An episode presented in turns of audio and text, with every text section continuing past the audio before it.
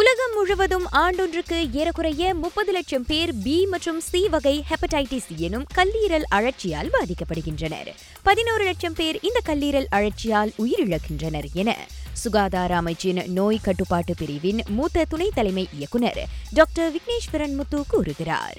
So Malaysia எடுத்துக்கிட்டிங்கன்னா 126 பேருக்கு வந்து ஹெப்படைட்டிஸ் பி வந்து இருந்திருக்கு 2015. 2021 பார்த்தீங்கன்னா 116 கேசஸ் தான் வந்து பதிவு பண்ணியிருக்கு 10,000 பேரில். ஹெப்படைட்டிஸ் பியில் பார்த்தீங்கன்னா டெத் வந்து கூட வந்திருக்கு 2021. 2015 வந்து ஒரு 12 பேர் அவுட் ஆஃப் 1000. ஹெப்படைட்டிஸ் சி வகைக்கு ஆளான மலேசியர்கள் பற்றி பேசிய அவர், ஹெப்படைட்டிஸ் சி எடுத்துக்கிட்டிங்கன்னா 2015 வந்து 69 பேர் அவுட் ஆஃப் 10,000 பீப்புள். மரணம் பார்த்துக்கிட்டிங்கன்னா 2015 வந்து 19 பேர் இறந்துருக்காங்க அவுட் ஆஃப் 1,000. இப்போ வந்து கூட இப்போ பார்த்தீங்கன்னா 27 பேர் அவுட் ஆஃப் 1,000 டெத்.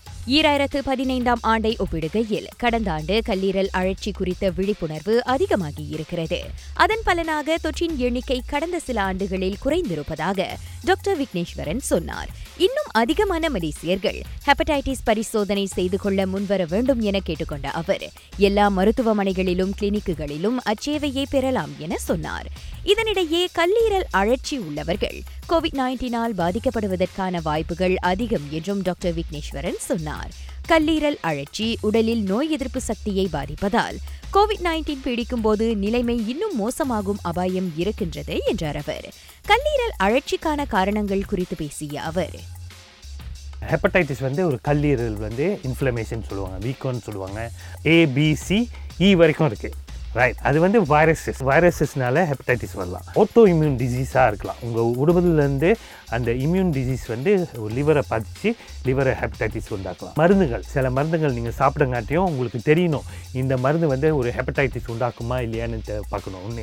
ஒன்று வந்து இந்த ஹெர்ப்ஸு, சில ஹெர்ப்ஸோ சில மிக்சர்ஸ் ஆஃப் மெடிசன் வந்து நம்மளுக்கு தெரியாது என்ன கலந்துருக்காங்களோ அது ஹெப்படைட்டிஸ் உண்டாகிறதுக்கு வாய்ப்பு இருக்குது.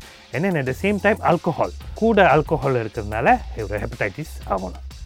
எனவே இத்தகைய அறிகுறிகள் இருந்தால் உடனடியாக ஹெப்படைட்டிஸ் பரிசோதனை செய்து கொள்ளுமாறு டாக்டர் விக்னேஸ்வரன் பொதுமக்களை வலியுறுத்துகிறார். ஜென்ரலைஸ் சிம்டம்ஸ், ஜென்ரலைஸ்னால் ஹெப்படைட்டிஸ்ன்னு சொல்லணும்ல, வீக் உண்டாகிறதுல ஃபீவர் இருக்கும், ஃபீவர், முட்டுவலி இருக்கலாம், சில பேருக்கு சோர்வாக இருக்காங்க, அண்ட் தென் வீக்னஸ், உங்களுக்கு வந்து அந்த லிவர் வந்து வீக்கனால இங்கே வலி இருக்கும், பெயின் இருக்கும். And then at the same time அது ஜாண்டிஸ், மஞ்சள் காமால் ஆகும். அண்ட் தென் உங்களோட யூரின் எடுத்துக்கிட்டிங்கன்னா டீ கலர் மாதிரி இருக்கும். ஸ்டூல் கழுவதுக்கு போனால் அதோட கலர் வந்து கிரே கலர் ஆகிடும். ஸோ இந்த சிம்டம்ஸை வந்து நீங்கள் கம்பைன் பண்ணிங்கன்னா ஹெப்படைட்டிஸ்ன்னு சொல்லலாம். ஹெப்படைட்டிஸ் குணப்படுத்தக்கூடியதே.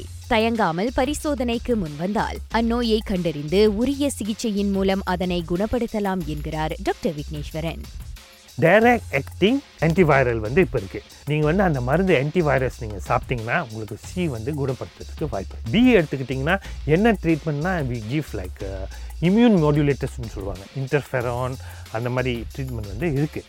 ஏ அண்ட் இ வந்து முதல் எடுத்துக்கிட்டிங்கன்னா ட்ரீட்மெண்ட் தேவையில்லை, செல்ஃப் லிமிட்டிங் டிசீஸ்ன்னு சொல்லுவாங்க. உங்களுக்கு காய்ச்சல் இருந்ததுன்னா காய்ச்சல் மருந்து கொடுக்கலாம், உங்களுக்கு வாந்தி இருந்ததுன்னா வாந்திக்குள்ளே மருந்து கொடுக்கலாம். உங்கள் இம்யூன் சிஸ்டமே வந்து அந்த வைரஸை தாக்கி அழிச்சிடும், ஆனால் டைம் ஆகும். ஏ வந்து usually can go up to about 6 to 8 weeks, 6-8 வாரத்துக்கு போகலாம். அந்த மஞ்சள் காமால் நல்லா ஆகும். ஈ கூட அந்த மாதிரி தான், கொஞ்சம் நாள் ஆகும், ஆனால் குணப்படுத்திடலாம். தவிர இதற்கு தடுப்பூசியும் உண்டு என அவர் சொன்னார். ஹெப்படைட்டிஸ் பி வேக்சின் வந்து அவைலபிள், சில்ட்ரனுக்கு தான் கொடுக்கணும்னு இல்லை, அடல்ட்டுக்கு அவைலபிள். அப்படி நீங்கள் போய் நீங்கள் டெஸ்ட் பண்ணதுனால உங்களுக்கு வந்து அந்த இம்யூனிட்டி இல்லைன்னா நீங்கள் ஹெப்படைட்டிஸ் பி இன்ஜெக்ஷன் ஓ வேக்சின் வந்து நீங்கள் போட்டு கிளினிக்கில் போட்டுக்கலாம். 3 தடவை போடணும், அப்புறம் 1 மாதத்துக்கு அப்புறம் 6 மாதத்துக்கு அப்புறம். இன்னொன்று வந்து பி எடுத்துக்கிட்டிங்கன்னா நம்ம வந்து நேஷ்னல் இம்யூனைசேஷன் ப்ரோக்ராமில் வந்து பேபிஸ் பிறக்கிறாங்களே அவங்களுக்கு வந்து கவரேஜ் வந்து வெரி ஹை, 95% கவரேஜ் இருக்கிறதுனால இந்த ஹெப்படைட்டிஸ் பி மலேசியா எடுத்துக்கிட்டிங்கன்னா we are one of the countries maintain பண்ணியிருக்கோம். கேசஸ் அமாங் யங் சில்ட்ரன் வந்து குறைஞ்சிச்சு. கல்லீரல் வீக்கம், காய்ச்சல், வாந்தி போன்ற அறிகுறிகள் தென்பட்டால் உடனடியாக பரிசோதனை செய்து கொள்ளுமாறு டாக்டர் விக்னேஸ்வரன் வலியுறுத்தினார். ஹெப்படைட்டிஸ் காத்திருக்காது என்ற கருப்பொருளில் இன்று உலக கல்லீரல் அழற்சி தினம் அனுசரிக்கப்படுகிறது. நான் திவ்யா வேகன் ஜான், வணக்கம்.